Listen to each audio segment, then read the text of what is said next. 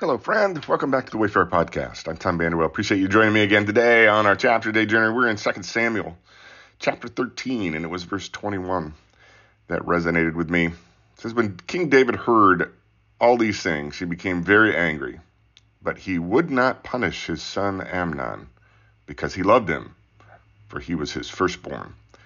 Today's podcast is entitled Blind Spots. I have been doing leadership development with uh, the management team of one department of a client this week. It's been both fascinating and a lot of fun as I spent time with each team member, learned their Enneagram type, shadowed them as they went about their job, and observed them coaching their team members. Today, I get to sit with the management team and review with them my observations and recommendations. They are great people, they have a ton of potential. But they also have a lot of challenges, both individually and collectively. David, King David, was a great warrior. He was a great general, great leader of men. Evidence leads me to believe that he was not, however, a great husband or father. As we've read David's story, he has slowly been amassing wives like the spoils of war, and the results was many children. But an army of children does not an army make. A family system and the complex relationships between birth order and gender can be difficult enough for a monogamous nuclear family. I can't imagine the exponential complexities that emerge when you have eight wives, 10 concubines, and children with almost all of them.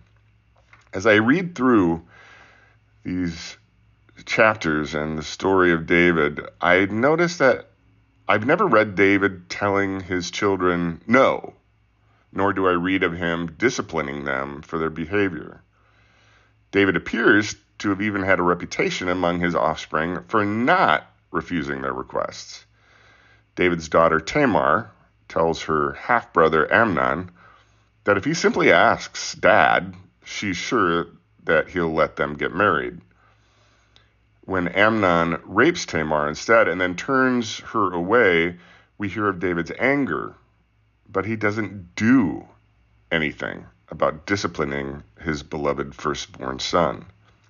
When Tamar's full brother, Absalom, plots to kill their half brother Amnon in revenge, Absalom goes to David and presses good old dad until David relents and sends all the brothers on Absalom's little fratricidal sheep shearing retreat.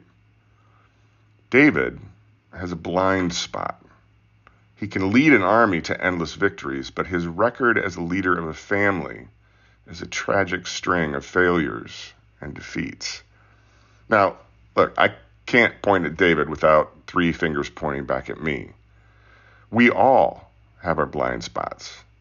In fact, the managers that I've been mentoring this week have been learning that their Enneagram type reveals both their tremendous strengths, but also their core fears and weaknesses.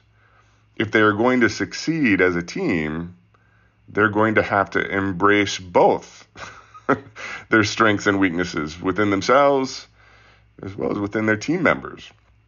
Our greatest strengths have their corollary weaknesses. We cannot escape this reality but we can escape being enslaved to it. What we can do is be honest about our blind spots.